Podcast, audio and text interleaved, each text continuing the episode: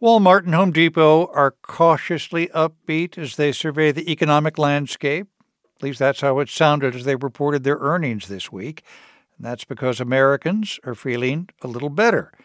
The economy almost always tops lists of issues most important to voters. NPR business correspondent Alina Selyukh and NPR chief economics correspondent Scott Horsley join us now. Thank you both very much for being with us. Hello, hello. Good to be with you. Scott Horsley, what's behind this change of mood?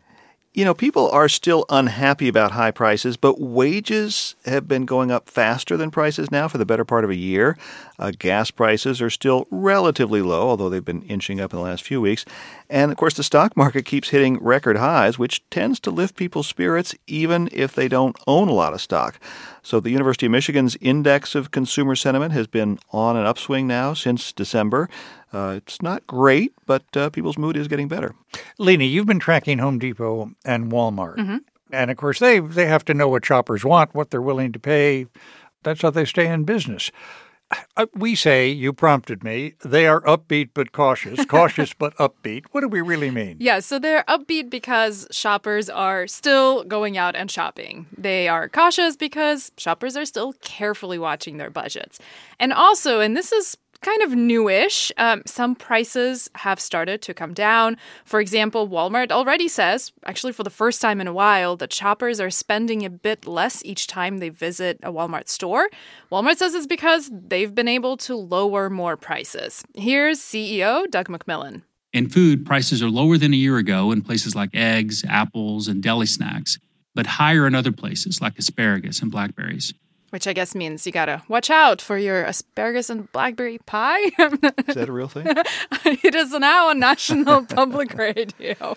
Well, so Someone, someone's going to hear it and try it. But go ahead, yes. Please write to me if you do.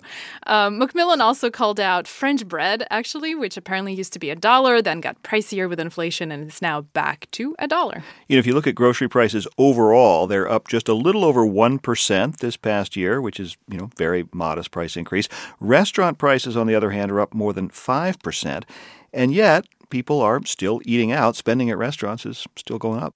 Now, Home Depot is a whole different kind of shopper because mm-hmm. they're looking for different kinds of, of merchandise. What, what, did you find out there, Alina? So, Home Depot as a company has really been feeling the pain of people tightening their budgets for quite a while. Uh, people have been sticking to smaller home improvement projects. People have been delaying big renovations. They've been skipping big purchases like countertops, cabinets, flooring. But even with all of this, Home Depot this week says the consumer is, quote, healthy and signaling sort of better days are not too far. You know, home improvement stores in general tend to rise and fall with the broader housing market, and we know that housing market's been in a slump because home mortgages are so expensive.